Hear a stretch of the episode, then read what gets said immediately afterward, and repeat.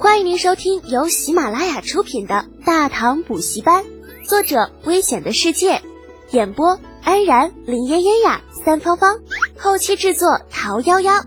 感谢订阅。第五百五十九集，南城。龙门县南城的一角，往日里安静异常的巷子里，近日充满了喧嚣。七八个汉子聚在一起，大声的吹着牛，喝着酒。十多个小屁孩围在桌子不远处，眼巴巴盯着桌上的酒和菜，馋得口水直流，那小鼻子不断的耸动，模样就像是乞食的狗子。富人们在屋里围着灶台，七嘴八舌的说着一些家长里短的八卦，时不时还有人会掀开锅盖，看看里面正在烧着的鱼是否可以装盘上桌。龚老大运气好。当年用一个馒头巴结上了如今长安城的大人物的消息，像是长了翅膀一样，迅速在小巷子里传开，引得无数人艳羡异常。下午与龚老大站在一处的另外一人，已经不知道将当时的情况说了多少次了，那嘴巴都干了。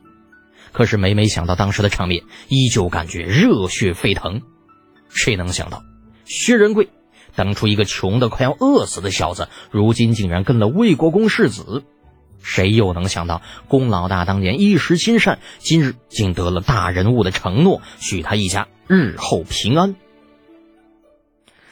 呃，龚大哥，依我看，这码头上的日子你就别继续干了，拿着那玉佩直接去找薛将军，凭他的能力在长安给你谋个差事，还不就是一句话的事儿吗？酒喝的差不多了，下午那汉子大着舌头说出了心里话。谁知这龚姓中年人却是连连摇头：“啊，不成，不成啊！我当初又没有干什么，只是看着薛将军倒在我的门前，不忍见他饿死，才给了他一个馒头。如今人间念着当年的恩情，可是我姓龚的却却却不能没脸没皮吧？那仗着一个馒头就跑去讨要这种好这种事情，这哎呀，呃，龚某干不出来。是。”要我说，你这就是死要面子活受罪。另一个汉子醉眼朦胧，咂巴嘴，嗯，装鸡巴大鸡巴狼，真以为你自己是个人物了？哎，你姓公的要脸，我们就不要脸了是吧？康老三，你怎么说话呢？有人觉得那汉子嘴太直，就瞪着他吼道：“怎么，我说错了吗？”关中汉子性如烈火。康老三一时不例外，被同伴呵斥了一句，把酒碗重重的往桌上一放。这是恭姓中年人，他姓龚的，他妈要是个孤家寡人，老子肯对他这竖根大拇指，你称他一声好汉子，牛逼！可可是他他妈是一个人吗？姓龚的，你说，你他妈是一个人吗？啊，你自己看看那边，你睁睁开你那狗眼看看你瞅瞅。你瞅瞅你那婆婆，再瞅瞅你那崽儿，你瞅瞅他们娘仨过的是个什么日子？院子里为之一静，所有汉子都不说话了，气氛沉闷的有些压抑。康老三的确是喝多了，可是他的话却没有错。自家的婆姨和崽子那都在那边，扭过头就可以看到，可是这些汉子们却不敢去看，也不忍去看。生怕看了就会掉下眼泪来。婆姨们不说了，嫁过来之后，除了成亲那天借来的一身嫁衣，就没有穿过一件像样的衣服，没戴过一件像样的首饰。崽子们自打生下来就不知道什么叫做吃饱，看着食物的眼神总是充满了欲望。他们羡慕那些有钱人，羡慕那些穿着花花绿绿衣服、戴着金银首饰、坐在马车里的阔太太，羡慕那些在大街上买来吃时觉得味道不好就随意将食物丢弃的富家子弟呀。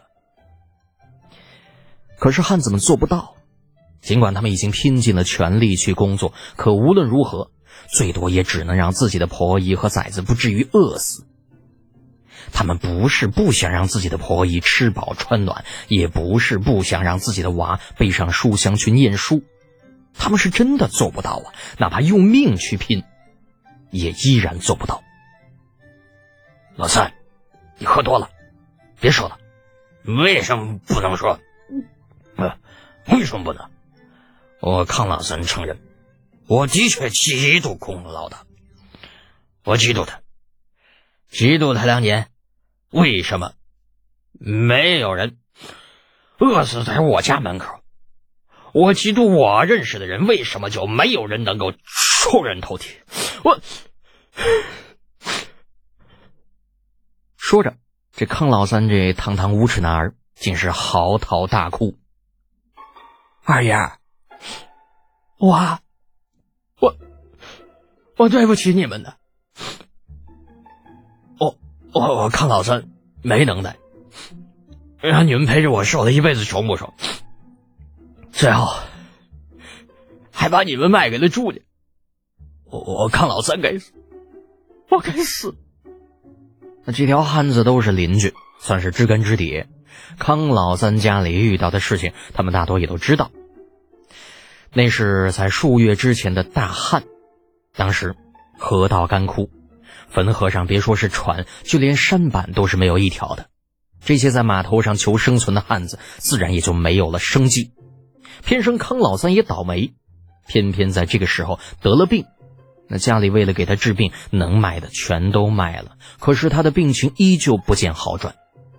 最后家里的婆姨没办法了，总不能眼睁睁看着自家的男人病死吧。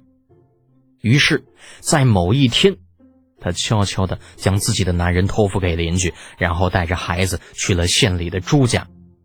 从那天开始，这条巷子里的人就再也没有见过这对母女。除了朱家在事后送来的五百文铜钱可以用来证明那对母女曾经存在过，这两人便如同人间蒸发了一样。康老三在经过这件事之后，病虽然好了，但性子却开始变得偏激起来。如果不是邻居们相交多年，知道他没有坏心思，早就没有人理他了。砰的一声，一只拳头重重的砸到桌上，将杯盘都震得飞了起来。龚姓中年人红着眼睛，扭头看了自家的婆姨一眼，两人的目光交织在一起，复杂难明。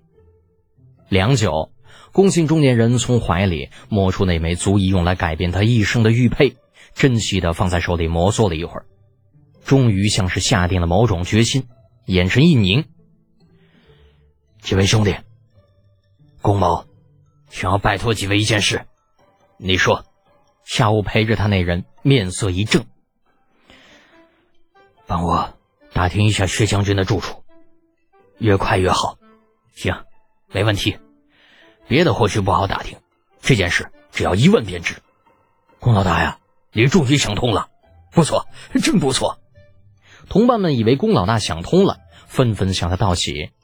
龚老大的婆姨脸上也露出如释重负的笑容，终于可以解脱了。而就在此时，龚老大却是语出惊人道：“康老三，你别他妈嚎丧，你要还是条汉子，等会儿就跟着老子一起去见薛将军，去见魏公世子。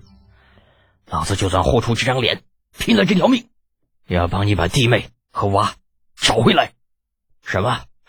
龚老大，你……哎，龚姓中年人不鸣则已，一鸣惊人。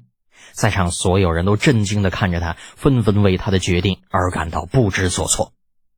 康老三更是拖着老长的鼻涕，直愣愣的盯着他，任由那鼻涕流进嘴里而不自知。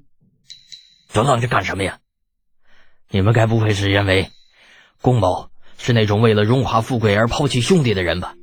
再说了，下午的时候魏公世子说了，这玉佩就是给我留着救命用的，用在这里正合适。